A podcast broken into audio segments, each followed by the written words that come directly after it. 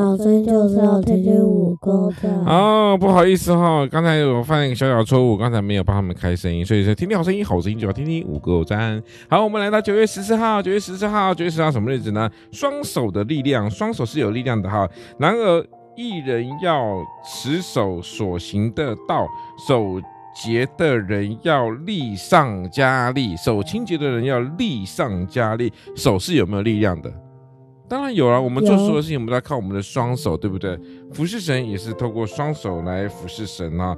好，如果如果有人要拍一部电影，主题是你的手，主题是你的手，你会怎么拍呢？好，那这边讲的是说哈，我们的手其实是非常有力量的，但是也有可能会变成武器哦。手可以做好事，就是人家那个欺负你，手就变成武器。没错，那你会欺负人吗？他会，他会，他会欺负我，对不对？也会欺负我。对，你觉得我的。啊，小恩都会欺负我们。好，那小何呢？你的手会变成武器吗？会啊。为什么？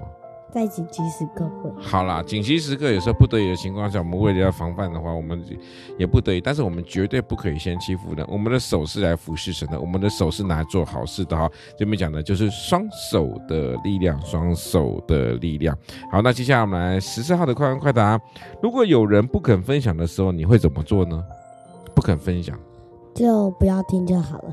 不，不听，他不肯分享，是干嘛听不听？就不要理他吗？还是再也不要分享东西给他了？呃，就是也不要跟他说那个哦。